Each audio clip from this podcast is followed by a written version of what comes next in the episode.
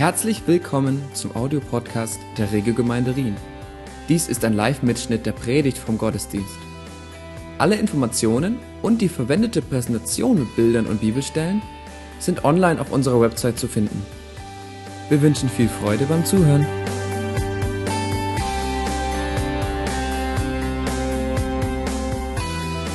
Wir steigen ein. Am kommenden Sonntag möchte ich gleich äh, einen Werbeblock hier schalten. Startet unsere neue Predigtserie. Wer es noch nicht mitbekommen hat, die beantwortet die Frage, what on earth is the church? What on earth is the church? Ganz frei übersetzt auf Deutsch würde es heißen, was um Himmels willen ist die Gemeinde? Das mit der Erde klappt irgendwie nicht im Deutschen, diese, diese Doppeldeutigkeit. Aber was um Himmels Willen, what on earth is the church? Das will diese Serie beantworten und die Antwort darauf haben wir so formuliert, das ist auch der Titel der Predigt, die Hoffnung der Welt die Hoffnung der Welt. Und nicht, weil wir irgendwie so toll sind oder es geht nicht um irgendwie nur unsere Gemeinde, sondern es geht um die Gemeinde, es geht um den Plan, den Gott hat, die Idee, die Gott äh, sich selber ausgedacht hat. Jesus hat gesagt, ich bin gekommen und ich werde meine Gemeinde bauen. Und er baut nichts anderes. Er baut nur diese eine Sache. Er baut Gemeinde Jesu Christi. Und in dieser Serie geht es darum, besser zu verstehen, welche Absichten Gott mit der Gemeinde auf der Erde verfolgt. Und dass das zu einer vermehrten Liebe und Begeisterung für die Gemeinde führt. Wir wollen ein klareres Bild davon erhalten, in welcher Hinsicht die Gemeinde denn die Hoffnung der Welt ist und wie jeder Einzelne hierzu einen konkreten Beitrag leisten kann. Amen. Ich freue mich darauf, auf diese Serie, bin schon am Vorbereiten, bin mich am reinlesen und äh, am, am Beten und tun und machen ähm, und möchte einfach, dass wir hier einen neuen Blick bekommen von Gott aus seinem Wort. Äh, was, what on earth is the church? Und in der bisherigen Serie, die heute zu Ende geht, hat der kleine Bruder von Jesus, nämlich Jakobus, uns aus den unterschiedlichsten Blickrichtungen und mit deutlichen Worten daran erinnert, dass es im christlichen Glauben nicht um eine intellektuelle Zustimmung geht, wo wir nur Glaubensinhalte irgendwie abnicken, sondern dass dieser Glaube zu einem Lebensstil werden muss und soll. Und dass es darum geht, uns mehr und mehr von der himmlischen Kultur prägen und umgestalten zu lassen. Deswegen die Kultur des Königs. Und äh, dass es darum geht, die ganz praktischen Auswirkungen auch zu erleben. Zum Beispiel die Art und Weise, wie wir reden. Jakobus hat ein, legt einen, schweren, einen Schwerpunkt darauf und sagt, das ist etwas, was Auswirkungen haben muss, wie wir mit Bedürftigen umgehen. Jakobus sagt, das ist der wahre Gottesdienst, dass wir uns um Witwen und Waisen kümmern, wie wir unser Herz rein und ungeteilt bewahren vor Gott. Und dass unser Glaube nur dann lebendig und wirksam ist, wenn er zur liebevollen Werken führt. Und Jakobus sagt ganz, haben wir gehört, Jakobus immer irgendwie nicht äh, verlegen, sondern sagt direkt raus, wie es ist. Er sagt, der Glaube ohne Werke ist tot. Ist tot. Aber Glaube plus Werke bewirkt etwas. Der Glaube, der wird durch die Liebe tätig. Und dann wird es explosiv. Und Jakobus sagt, dass wir aufpassen müssen, dass wir nicht immer nur hören, ohne jemals zum Tun zu gelangen, dass wir nicht dazu berufen sind, ein Staudamm zu werden, sondern vielmehr ein Kanal der Gnade Gottes. Ansonsten werden wir irgendwie innerlich verfettigt. dann hat die Gemeinde ein Leberproblem, so wie ich. Und Jakobus hat uns verschiedene ganz praktische Hilfen mit auf den Weg gegeben, um diese Transformation in unserem Leben und dann auch in der Gemeinde zu sehen. Und zum Abschluss dieser Serie wollen wir uns heute einen Begriff näher anschauen, der ganz zentral für Jakobus ist und der die verschiedenen Fäden, diese verschiedenen Themen in seinem Brief zusammenbindet. Jakobus 3, lesen diesen Abschnitt, äh, Verse 13 bis 18. Und ich möchte euch einladen, mitzuraten, um welches, welches Thema es geht. Hält sich jemand unter euch für weise und verständig? Dann soll er zeigen, dass er das auch tatsächlich ist, indem er ein vorbildliches Leben führt und Dinge tut, die von Weisheit und Bescheidenheit zeugen. Wenn aber euer Herz bitter ist vor Eifersucht und wenn ihr selbstsüchtige Ziele verfolgt, dann prahlt nicht mit eurer Weisheit, ihr würdet damit lügen und euch gegen die Wahrheit stellen. Eine solche Weisheit kommt nicht von oben, sondern spiegelt das Denken dieser Welt wider und ist ganz auf das Irdische ausgerichtet. Sie ist dämonischen Ursprungs. Denn wo Eifersucht und Selbstsucht herrschen, da herrscht auch Unfrieden und das Böse kann sich ungehindert ausbreiten. Die Weisheit hingegen, die von oben kommt, ist in erster Linie rein und heilig, dann aber auch friedfertig, freundlich und bereit, sich etwas sagen zu lassen. Sie ist voll Erbarmen und bringt eine Fülle von Gutem hervor. Sie ist unparteiisch und frei von jeder Heuchelei. Die Früchte, die vor Gott bestehen können, wachsen dort, wo Friedensstifter eine Saat des Friedens säen. Also, große Preisfrage, um was für ein Thema geht es? Weisheit. Weisheit. Der Jakobusbrief wird manchmal auch als das Buch der Sprüche im Neuen Testament bezeichnet. Das hatte ich ganz am Anfang der Serie schon mal gesagt. Warum? Weil auch im Buch der Sprüche die Weisheit das zentrale Thema ist. Das Buch der Sprüche fängt so an, äh, Sprüche Salomos, des Sohnes Davids, des Königs von Israel, um zu erkennen, was Weisheit. Weisheit. Und zwei Fragen wollen wir an den Text stellen. Die erste Frage ist, was ist Weisheit? Und das zweite ist, wie erhalten wir sie? Was ist Weisheit und wie bekommen wir sie? Also zur ersten Frage, was ist Weisheit? Jakobus sagt, dass Weisheit an unserem Lebensstil sichtbar wird. Weisheit ist also mehr als Wissen. Weisheit ist mehr als nur innerlich irgendwelche Fakten und, und äh, Informationen gesammelt zu haben, sondern das muss sich irgendwie positiv möglichst auswirken. Und bei der Weisheit geht es um die Anwendung dieses Wissens im Leben. Und deshalb ist Weisheit für Jakobus auch so wichtig, weil das ein zentrales Thema ist. Jakobus geht es darum, nicht nur irgendwie zu sagen, ja, ich bin Christ, aber dann einfach nicht so zu leben, nicht zu sagen, ich bin weise, aber äh, ich haue irgendwie alle Beziehungen äh, kaputt und, und, und mit den Menschen, mit denen ich zusammen bin, bin äh, da geht das alles den Bach runter. Er sagt, nein, eine richtige Weisheit, die hat andere Auswirkungen. Und außerdem beschreibt Jakobus die richtige Art von Weisheit als etwas, das Dinge miteinander verbindet. Das ist eigentlich die Fülle von dem, was Jakobus sagt, wie gute Weisheit, himmlische Weisheit aussieht, im Unterschied zu einer negativen, manchmal dämonischen Weisheit. Er sagt er, die richtige Weisheit, die bringt Dinge zusammen die verbindet, sie bringt Einheit. Da ist die Rede davon, dass wir Friedensstifter werden und dass wir unparteiisch sind, dass wir nicht spalten, sondern dass etwas verbunden und vereint wird. Und eine negative Weisheit, eine irdische Weisheit, die eigentlich keine richtige Weisheit ist, die zerstört, die treibt Beziehungen auseinander. Eine von verschiedenen Definitionen, die man geben kann, aber eine der besten, die ich übernommen habe, ist folgende zur Weisheit. Was ist Weisheit? Die Fähigkeit, Beziehungen zu erkennen und herzustellen. Die Fähigkeit, Beziehungen zu erkennen und herzustellen. Und das gilt in allen möglichen Bereichen unseres Lebens.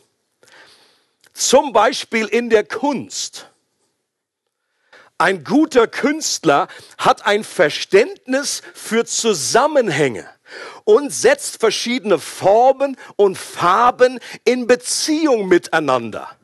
Das ist, was ein guter Künstler tut.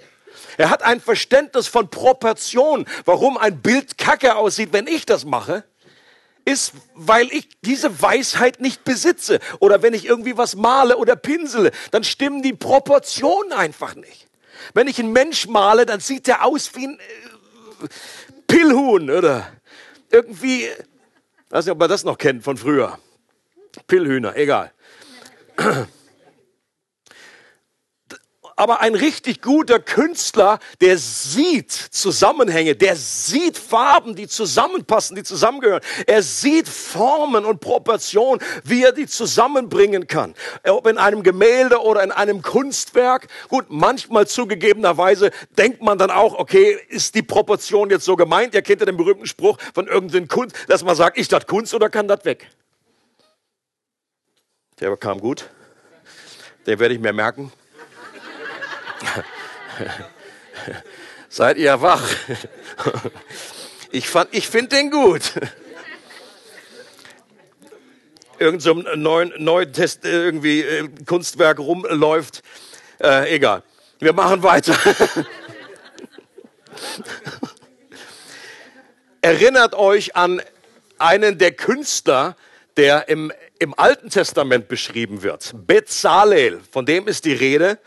Und da heißt es, Gott hat ihn extra ausgesucht, damit er an der Stiftshütte die ganzen Künst, künstlerischen Dinge äh, herstellen soll. Und da heißt es, ich habe ihm Weisheit und Verstand gegeben und ihn befähigt, alle für den Bau erforderlichen handwerklichen und künstlerischen Arbeiten auszuführen. Das heißt, er hat eine Weisheit bekommen von Gott. Ein Künstler hat eine gewisse Befähigung und eine Weisheit. Oder wie entsteht Musik?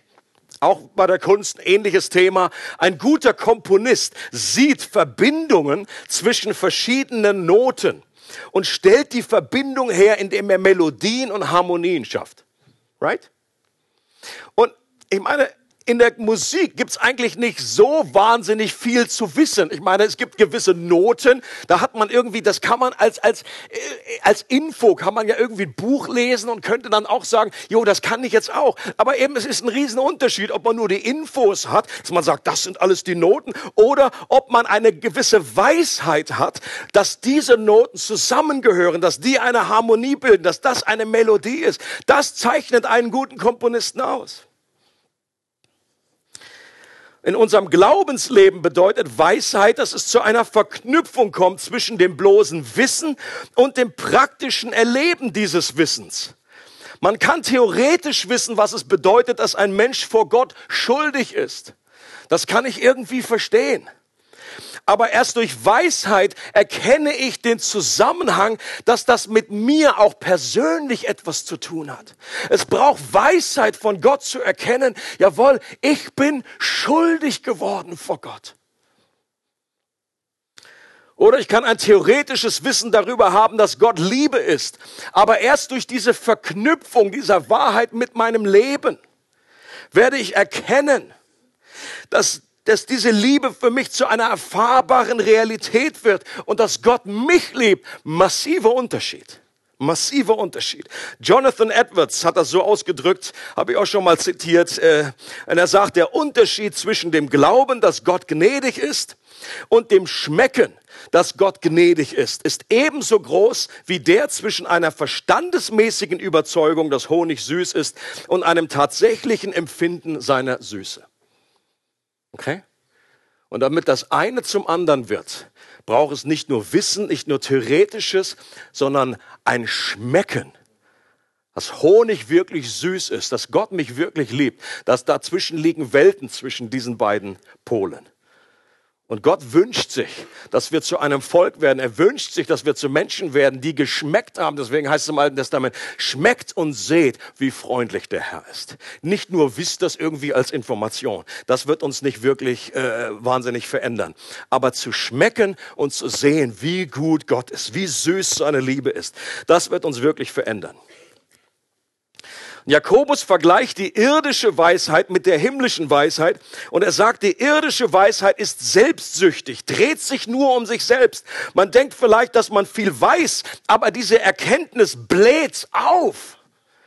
Das sagt Paulus im Korintherbrief, Erkenntnis, alleine das Wissen führt in, in den häufigsten Fällen dazu, dass man einfach sich aufbläht, dass man arrogant wird und sagt, boah, was, das weißt du noch nicht? Arme Wurst ich bin schon viel weiter. Und dann bist du vielleicht einfach, und es ist einfach, eben Wissen und Weisheit sind einfach sehr weit unterschieden. Ich denke, Weisheit ist ohne Wissen nicht möglich, aber Weisheit ist so viel mehr als Wissen. Es gibt Leute, die haben drei Doktortitel, die sind super schlau, höchst intelligent, aber sie haben keine Weisheit, ihr Leben anständig zu gestalten. Die fahren ihr eigenes Leben irgendwie gegen die Wand. Oder sie haben nicht die grundsätzlichen äh, äh, Beziehungsweisheit, um einfach Gemeinschaft zu haben mit anderen Menschen. Nur intelligent zu sein, reicht einfach nicht aus. Das ist manchmal eine Hilfe, aber manchmal auch ein großes Hindernis. Erkenntnis bläht auf, kommt prahlerisch rüber. So ein Klugscheißer der ist doch, der, der kommt doch bei den wenigsten Leuten gut an. Okay? Die Beziehung zu jemandem, der ständig nur von sich gibt, was er alles Tolles weiß, der einfach zu jedem Thema dann irgendwie was zu sagen hat. Wissen allein macht, macht meist hochmütig und führt zu Eifersucht und Streit, führt zum Zerbruch von Beziehungen.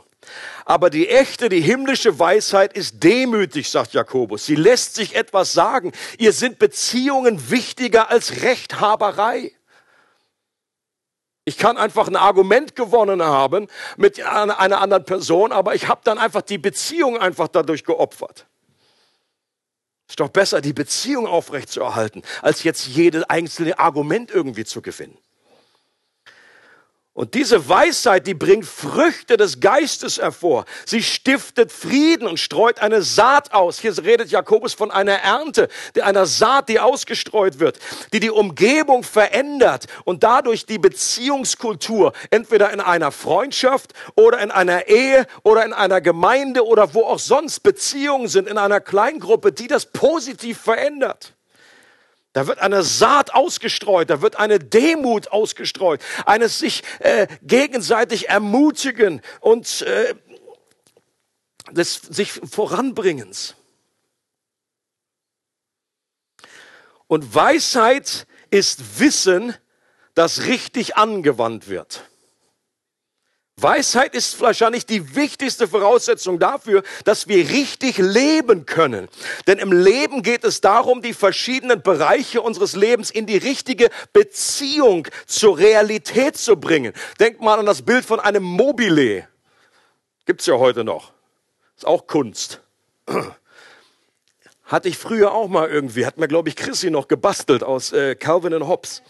Ein Calvin Hobbes Mobile und diese verschiedene, die Balance von den verschiedenen Bereichen unseres Lebens, ob es unsere Arbeit ist, unsere Beziehung, all das, äh, unsere Finanzen, unsere Hobbys, wie das zusammenhängt, ich glaube, das ist eine der größten Herausforderungen heutzutage, weil wir einfach so in einem über, auf einer Überholspur oft fahren, die, das Leben so komplex ist.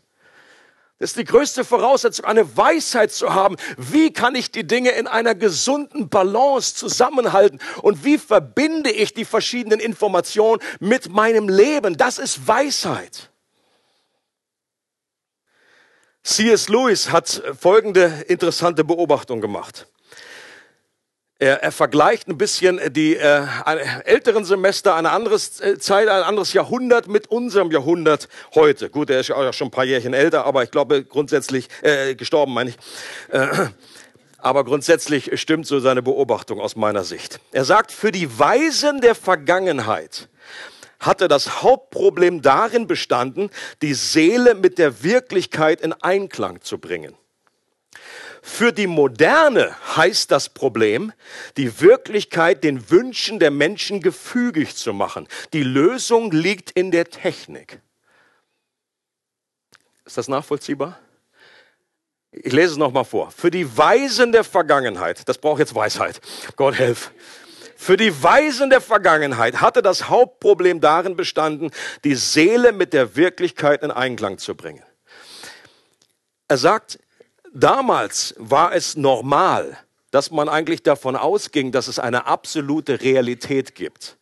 Dass es unverrückbare Dinge gibt, die wir nicht beeinflussen können. Und die Weisheit unseres Lebens besteht darin, dass wir unsere Seele dieser Realität anpassen. Und er sagt, was heute passiert ist, in der, in der Wendung hin zur Moderne und auch zur Postmoderne, dass wir eigentlich davon nicht mehr überzeugt sind, dass es noch absolute Realitäten gibt. Das ist alles nur ein Fluidum, das kann man alles verändern. Nein, nein, nein. Ich muss, diese Realitäten müssen sich gefälligst meinen Vorstellungen anpassen. Und das ist das, was er beobachtet. Und ich glaube, das ist auch etwas, was wir beobachten. Das ist ein Grund, warum heute so viele Leben scheitern und gegen die Wand fahren, obwohl wir in einer Zeit leben, in der wir Zugang zu Informationen und Wissen haben, von denen andere Kulturen nur träumen könnten. Leute, wenn du jetzt ein Smartphone hast oder hast durch einen Klick auf Wikipedia, wir haben Zugang zu Wissen ohne Ende. Das ist unglaublich, was möglich ist. Aber es liegt eine große, ich glaube, das liegt eine unglaublich große Chance drin. Ich will das gar nicht bad, bad reden, das ist etwas Gutes. Aber es ist eine große Gefahr, die dahinter liegt, weil wir automatisch denken, dass viel Wissen auch viel Weisheit bringt. Und das ist eben nicht der Fall. Was eben viele Menschen, woran sie scheitern heutzutage, ist, du hast Millionen von Informationen, aber du kriegst die nicht verbunden, du kriegst die nicht zusammengefügt, du kriegst die nicht verbunden mit deinem Leben. Dir fehlt die Weisheit. Und wir brauchen Weisheit, um das alles überhaupt in eine gesunde Balance zu bringen. Und ich glaube, dass ältere Kulturen früher zwar weniger Wissen hatten, aber dafür hatten sie mehr Weisheit dass es nämlich zum Beispiel eine absolute Realität gibt, die unveränderlich ist wie ein Leuchtturm. Ihr kennt diese berühmte Story, wo dann irgendwie so ein Funkverkehr ist zwischen so einem Kriegsschiff und dem anderen Ding und dann irgendwie äh, denkt er, ja, das ist auch ein Kriegsschiff und dann redet der irgendwie, du musst den Kurs ändern. Dann sagt er, nee, du musst den Kurs ändern. Ich sage, du musst den Kurs ändern. Und dann irgendwann kommt dann, ja, ich bin der Leuchtturm, ich äh, ändere meinen Kurs nicht. Und der andere sagt, okay, ich ändere meinen Kurs soll einfach heißen, es gibt einfach Dinge, die wie ein Leuchtturm feststehen und wir müssen unser Leben anpassen dem. Ansonsten werden wir Schiffbruch erleiden. Oder eine andere Form, äh, die die Bibel auch sagt, sie sagt, lerne, Psalm 90 heißt es, lerne bedenken. Lehre uns bedenken, dass wir sterben müssen, damit unser Herz was wird? Weise. Und ich glaube, auch früher, in früheren Zeiten haben Menschen noch selbstverständlicher das einfach auf dem Zettel gehabt, gewusst, weil das um sie herum ständig passierte dass Menschen gestorben sind. Es gab Zeiten, wo dann einfach äh, von, von jedes, was ich, jedes zweite Kind, dritte Kind gestorben ist. Es gab Zeiten, da haben Menschen erst mal ein Jahr gewartet, um einem, äh, einem Baby einen Namen zu geben, weil sie einfach, weil das zu schmerzhaft war, weil sie gesagt haben, oh, die Chance ist so groß, dass das einfach dieses erste Halbjahr nicht überlebt. Dann geben wir dem gar keinen Namen. Dieses, dieses Sterben, das gehörte einfach zum Leben dazu. Und heute ist es einfach doch eine Ausnahme, wenn dann jemand schon mal einen Toten gesehen hat. Und wir verdrängen das oft und wir sind uns dessen nicht bewusst. Wir denken, oh, jetzt wird mal irgendwann irgendwie so ein tiefgefrorenes Zeugs erfinden und es wird ewig, wir werden ewig leben, ewiger Jungbrunnen. Und dann siehst du in Hollywood auf dem roten Teppich, dann siehst du genau das Problem, wie dann einfach die, die, äh, die, die schon etwas älteren VIPs, wie die aussehen. Und das ist, das ist eine Freakshow. Oft ist das eine Freakshow weil sie einfach unter diesem, mit diesem Druck nicht zurechtkommen. Meine Güte, ich werde älter. Ich werde sterben eines Tages. Und dann spritzen sie sich von überall und man kann die schon gar nicht mehr erkennen, wenn kein Titel darunter wäre. Es gibt ja den schönen Spruch in der Schule, man lernt nicht für die, ja, man lernt, ja, genau, man lernt nicht für die Arbeit, man lernt fürs Leben. Man lernt fürs Leben. Nur auch hier, glaube ich, ist in manchen, in manchen Schulen oder in manchen in so Ausbildungsverständnis ähm, äh, ist, glaube ich, auch hier eine Imbalance rein zu, reingekommen. Ich glaube, es ist wichtig, Wissen zu vermitteln, aber es ist eben auch wichtig, Weisheit zu vermitteln. Beides gehört zusammen. Wenn du nur Wissen oder wenn du Leuten nur zeigst den Zugang irgendwie, wie sie auf Wikipedia und wie sie Zeugs irgendwie lernen können, äh, aber nicht mit Weisheit das verknüpfst, dann wird das irgendwie, äh, hat das, ist das eine Einseitigkeit. Es gibt ein berühmtes, äh, eine 17-jährige Schülerin aus Köln, ist noch nicht lange her in Deutschland, hat Folgendes getwittert. Und das ist eigentlich, das ist, hat die Runde gemacht, weil das irgendwie so viele innerlich bejaht haben und gesagt, ja genau, das ist das Problem. Sie sagt folgendes, ich bin fast 18 und habe keine Ahnung von Steuern, Miete oder Versicherung. Aber ich kann eine Gedichtsanalyse schreiben in vier Sprachen. Und das hat was. Und ich glaube, es wäre jetzt falsch, irgendwie zu sagen, jetzt hören wir auf mit Gedichtsanalysen, jetzt machen wir irgendwie nur noch Versicherungen und Steuern. Aber es hat was, es bringt etwas zum Ausdruck, dass viele Menschen heute einfach gar nicht, die, die, diese Millionen von verschiedenen Wissen und Informationen, die helfen nur begrenzt. Wir brauchen Weisheit, was wir, wie wir das in unserem Leben anwenden können. In fast allen Kulturen galt Weisheit und Lebenserfahrung als etwas, das wertgeschätzt wurde glaube, auch das ist etwas, was auf dem absteigenden Ast heute ist. Und deswegen redet die Bibel davon, dass wir das graue Haar ehren sollen. Ich gucke jetzt mal so, guck jetzt mal in die Runde. Ich, ich bin ja selber auch schon ein bisschen ergraut. Deswegen darf ich das sagen. Und nicht etwa, nicht etwa, weil die Farbe grau so toll ist.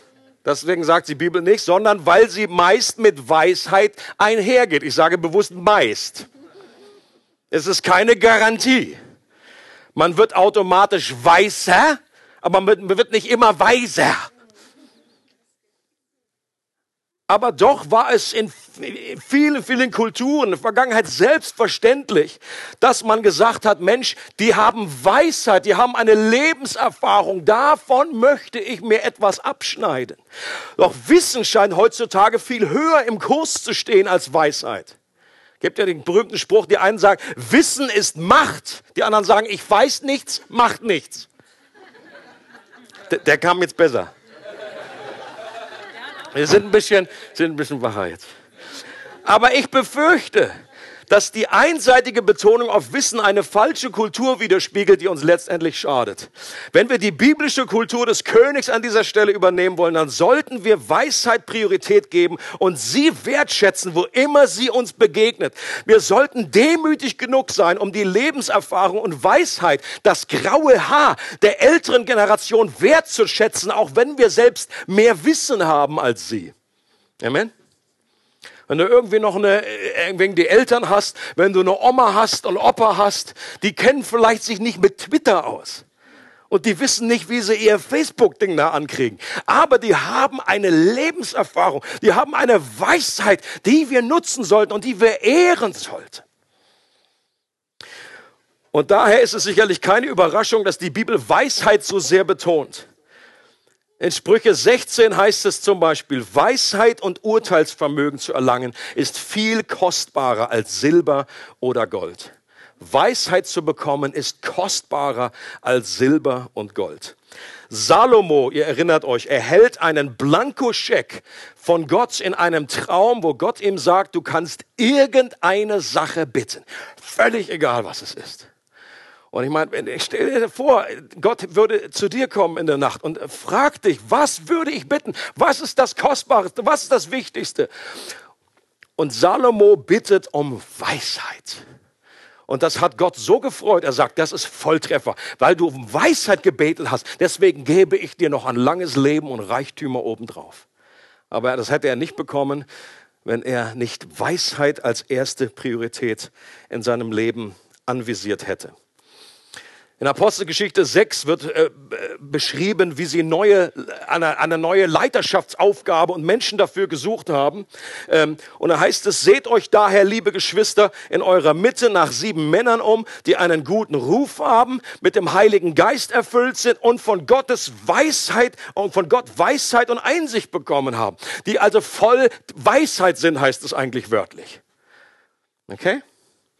Die haben nicht in erster Linie Menschen mit einem hohen IQ gesucht, sondern nach Menschen mit einem hohen GQ, einem geistlichen Quotienten, mit einer hohen Weisheit, äh, Intelligenz.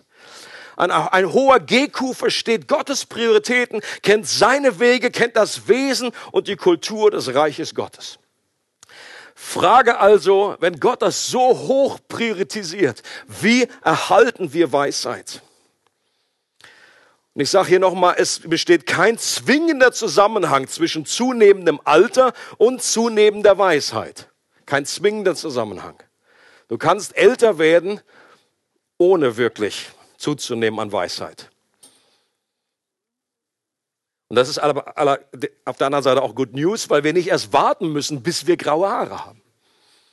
Du kannst jetzt schon weise werden. Und es besteht auch kein zwingender Zusammenhang zwischen Weisheit und Intelligenz. Auch das ist Good News.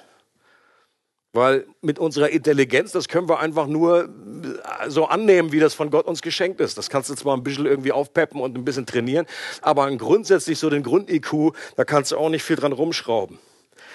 Woher kommt also diese Weisheit? Jakobus sagt, dass diese Weisheit von oben kommt. Er unterscheidet ja diese irdische von der himmlischen, von der Weisheit von oben. Sprüche 9, Vers 10 heißt es, alle Weisheit beginnt damit, dass man Ehrfurcht vor Gott hat. Den heiligen Gott kennen, das ist Einsicht. Alle Weisheit beginnt damit, dass man Ehrfurcht vor Gott hat. Ich erinnere nochmal daran an unsere Definition. Weisheit, die Fähigkeit, Beziehungen zu erkennen und herzustellen. Und ich glaube, die wichtigste Beziehung, die wir in unserem Leben herstellen, ist die Beziehung zu Gott selbst, der die absolute Realität ist. Die Griechen gingen davon aus, in ihrer Philosophie damals, in ihrem Weltbild, dass hinter der Natur, dass hinter der Schöpfung eine Ordnung steckt. Eine Weisheit, die alle Dinge ordnet. Und wisst ihr, wie, ihr das genannt, wie sie das genannt haben? Das war das Logos oder der Logos. Das hatte mal ursprünglich gar keine biblische Bedeutung, sondern das war einfach in der griechischen Philosophie diese, dieser Schöpfungsgedanke, diese Weisheit, diese ordnende Struktur. Und deswegen ist es interessant, dass Johannes sein Evangelium beginnt mit den Worten, im Anfang war der Logos. Und der Logos war bei Gott. Das Wort war bei Gott. Und dieses Logos war Gott. Jesus bezieht und sagt, er nimmt einen Begriff, der in der griechischen Welt damals total bekannt war und sagt, dieses Logos, das ist Gott selbst. Und dann sagt er auch, dass dieser Logos Fleisch geworden ist, menschliche Gestalt angenommen hat, in der Person von Jesus auf der Erde gelebt hat. Und diese Weisheit kommt von oben, aber sie bleibt nicht da oben, sondern sie kommt zu uns herab. Und das ist das äh, Außergewöhnliche am christlichen Glauben. Dass Gott sagt, ich, ich weiß, was ihr braucht. Ich komme zu euch. Ihr selber werdet nicht aus eigener Kraft äh, irgendwie diese Verbindung aufbauen können zu mir, sondern ich komme, um euch diese Weisheit zu bringen. Und das heißt, dass Weisheit letztendlich kein Konzept, sondern eine Person ist. Weisheit ist nicht nur eine philosophische Größe, sondern hat sie mit einer Person zu tun. Und dass es bei der Weisheit deshalb um Beziehung geht. Und das finde ich interessant, weil Gott selbst ein Gott ist, der in Beziehung lebt. Kein Wunder ist Gott das weiseste Wesen, was es gibt. Warum? Weisheit hat mit Beziehung zu tun, hat mit Verknüpfung zu tun. Und Gott ist ein Beziehungswesen, weil er, der eine Gott, aus drei Personen, Vater, Sohn und Heiliger Geist besteht.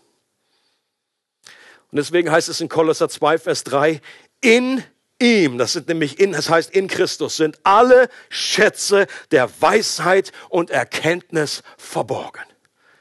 Das ist Good News. Du hast Zugang zu unglaublichen Schätzen der Weisheit. Wenn du in Christus bist durch den Glauben, wenn du mit ihm verbunden bist, dann hast du Zugang zu unglaublichen Schätzen der Weisheit und der Erkenntnis. Und die zentrale Botschaft von Jesus, als er auf der Erde war, was er immer wieder gepreacht hat, war, dass unser Leben erst dann wieder Sinn ergibt, unser Leben erst dann wieder erfüllt sein wird, wenn wir durch den Glauben an ihn selbst mit der Weisheit in Person in Beziehung treten, damit alle Bereiche unseres Lebens in die richtige Balance, in einen sinnvollen Zusammenhang kommen. Das ist, was er gesagt hat. Jesus hat gesagt, euch fehlt ein zentrales Puzzleteil, damit all euer Leben wieder in dieser Verbindung zu Gott ist. Und ich bin gekommen, um diese Verbindung herzustellen. Ich bin die Weisheit in Person, sagt Jesus. Und um das zu erreichen, ist Jesus an einem Kreuz gestorben. Das war der größte Ausdruck von Gottes Weisheit, weil hier etwas verbunden wurde, was unüberbrückbar schien nämlich die Beziehung zwischen Gott und Mensch wurde wiederhergestellt. In Psalm 85, da ist ein interessanter Ausdruck, da heißt es in Vers 11, 11 Gnade und Wahrheit, Gerechtigkeit und Friede haben sich geküsst. Und das sind eigentlich Pole, die eigentlich nicht verbunden werden konnten, weil eben Gott entweder ist er gnädig oder aber die Wahrheit, aber auch über unseren Zustand. Das sind eigentlich zwei Dinge, die man irgendwie so nicht zusammenbringt. Oder Gott ist gerecht und er muss Sünde, muss er bestrafen. Aber er ist auch, er will Frieden schenken und ist ein Gott der Liebe. Am Kreuz sind diese beiden Dinge zusammengekommen. Und deswegen sagt Paulus, das ist Gottes Weisheit. Obwohl die Juden gesagt haben, das ist ein Ärgernis für uns. Und das ist auch, ist auch heute noch das Kreuz ein Ärgernis. Juden haben gedacht, Meine Güte, ein Messias, der elendig, der schwach, krepiert an einem römischen Kreuz als Hochverräter. Was ist denn das für eine Botschaft? Das war ihnen ein Ärgernis. Und die, die, die Griechen, die, den, so, die, die Weisheit, die, äh, die griechische Weisheit so wichtig war, die haben auch die, mit den Ohren geschlackert und haben gesagt, das ist doch nicht Weisheit, das ist Torheit, das ist Blödsinn, das ist Dummheit. Und Paulus hat gesagt, und trotzdem verkündigen wir den gekreuzigten Messias, den gekreuzigten Christus als Kraft Gottes und als Weisheit Gottes, weil Gott hier einen Weg gefunden hat. Ich sage nochmal, Weisheit heißt Beziehung zu erkennen und zu verbinden, zu verknüpfen. Deswegen ist das Kreuz der größte Ausdruck der Weisheit Gottes, weil hier etwas verknüpft und verbunden wird, was nicht möglich war ohne dieses Kreuz, nämlich unsere Beziehung zu Gott, dass unsere Schuld vergeben werden kann und wieder der Weg frei ist in die Beziehung zu Gott. Also das ist die wichtigste Voraussetzung, um Weisheit zu erlangen. Die wirst du finden in Christus durch das Kreuz. Und Jakobus sagt auch, dass wir Weisheit erhalten durch was? Durch Lektionen, die wir lernen in schwierigen Zeiten durch Prüfungszeiten. Das sagt er ganz am Anfang. Darf ich euch erinnern? Jakobus 1, da fängt der Brief an. Freut euch, wenn ihr in verschiedenartige Prüfungszeiten hineinkommt. Und das sind meistens leidvolle Erfahrungen. Aber das ist einfach die Realität in unserem Leben, dass wir eigentlich erst dann richtig weise werden. Dass wir erst dann zum Beispiel ein Mensch, dem kannst du vorher noch irgendwie in der Theorie irgendwie sagen, du, du wirst einfach, wir sind, haben alle unsere Begrenzungen und so weiter. Und es ist wichtig, demütig zu sein, das an, anzuerkennen, wo deine Grenzen sind. Das sagen, ja, ja, ja, ja, ja, ja, ja, ja. Und wir sind alle so gestrickt, dass wenn wir etwas gesagt bekommen oder dass wir etwas nur in Büchern lesen, dann ist das, dann sickert das nur ein bis zu einem gewissen Grad. Aber wenn wir in eine leidvolle Situation kommen und wir erfahren das dann aus erster Hand, plötzlich ist dir bewusst, boah, jetzt habe ich echt meine Grenzen gespürt. Jetzt ist mir bewusst geworden, jetzt, das hat mich echt gedemütigt. Aber in diesem Moment lernst du Lebenserfahrung, lernst du Weisheit, lernst du, dass Gott dann trotzdem in deiner Sündhaftigkeit, wenn Dinge schiefgegangen sind, wenn du Dinge verbockt hast, dass Gottes Gnade immer noch da ist, dass er immer noch für dich ist, dass, dann schmeckst du erst seine Gnade als wie, wie ein süßer Honig. Wir brauchen schwere Zeiten in unserem Leben. Deswegen sagt Jakobus, freut euch darüber, wenn sie kommen. Und ich muss das, so eine Message, die muss ich immer wieder hören. Weil das ist etwas, was mir total, ich meine, wir als Menschen sind wir alle so gestrickt, dass wir nicht sagen, oh, eine Schwierigkeit in meinem Leben. Yippie! Halleluja! Wir sind alle nicht so verdrahtet. Da helfen auch die grauen Haare nicht, die ich habe. Das muss ich mir immer wieder sagen, immer wieder vor Augen halten. Etwas weiteres, was Jakobus sagt, ist, Weisheit kommt durchs Gebet. Auch hier direkt im Anschluss sagt er, wenn ihr in schwierigen Zeiten seid, wenn ihr in Prüfungsphasen, das bezieht sich eigentlich auf Prüfungszeiten, sagt er, wenn euch dann Weisheit mangelt, dann bittet Gott und er wird euch geben.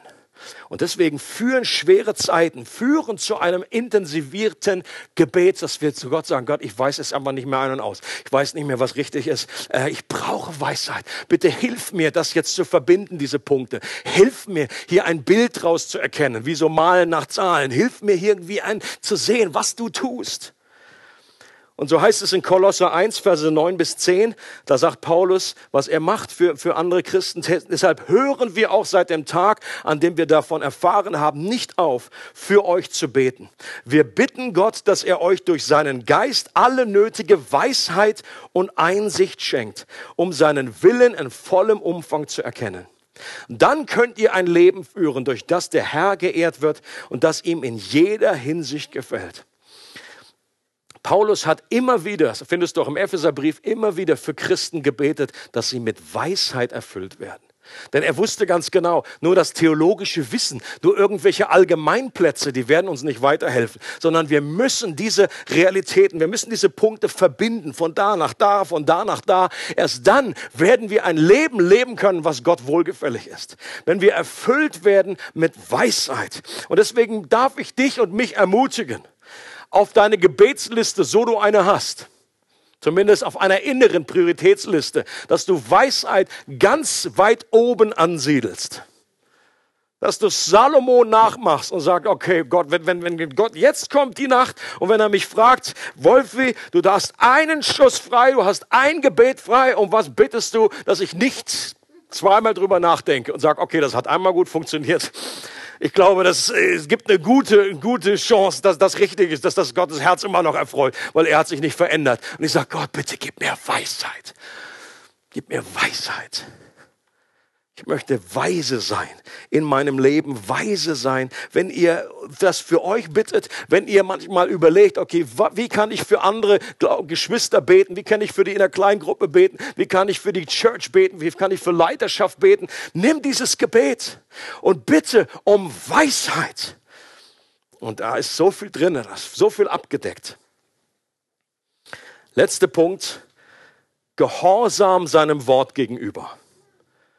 Und das ist gerade in Sprüche 2, das ganze Kapitel, das geht darum, äh, ein kleiner Ausschnitt, Sprüche 2, Verse 9 bis 10, mein Sohn, wenn du auf mich hörst, wirst du vertraut mit dem, was richtig, gerecht und gut ist. So kannst du ein Leben führen, das Gott gefällt. Du erlangst Weisheit und lernst das Leben zu meistern. Darüber wirst du dich selbst am meisten freuen. Lest mal zu Hause nochmal Sprüche 2, äh, dieses Kapitel durch. Da heißt es einfach, wenn wir der Weisheit unser Ohr leihen, wenn wir danach suchen wie nach Schätzen, wenn wir in einer demütigen, sanftmütigen Haltung, äh, Gehorchen hat ja mit Hören zu tun. Du kannst nur dem gehorchen, was du gehört hast von Gott.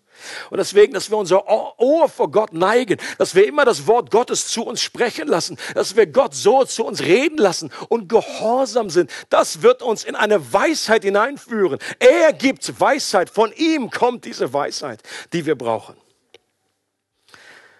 Also sind das die verschiedenen Elemente, dass wir durch unsere Beziehung zu Gott zu weiß, das ist der Anfang dieser Weisheit. Durch das Kreuz, das ist diese Tür, durch die wir hineinkommen in die Beziehung zu Gott. Und dass wir dann durch schwere Zeiten, durch Prüfungszeiten, dass wir an einen Ort kommen, wo wir das selber erfahren. Dann, dass wir beten, dass wir unseren Gott bitten und sagen, Gott, schenk mir Weisheit für mich selber, für andere Menschen und dass wir einen, einen, einen intensiven und demütigen Umgang mit dem Reden Gottes haben, mit dem Wort Gottes haben, das wird uns zu Menschen machen, die weise sind. Ob mit grauem Haar oder ohne.